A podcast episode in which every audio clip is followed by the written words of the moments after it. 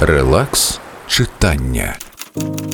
Сніг білий, тому він вірші. Дуже чисті вірші. Він заморожує природу і захищає її. Тому він живопис.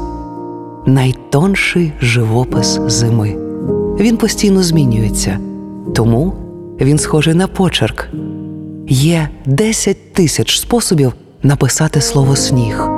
Він слизький. Тому він танець. На снігу кожен може відчути себе танцюристом. Він перетворюється в воду. Тому він музика. Навесні річки і джерела стають симфоніями білих нот. Максанс Фермін. Сніг. Релакс читання.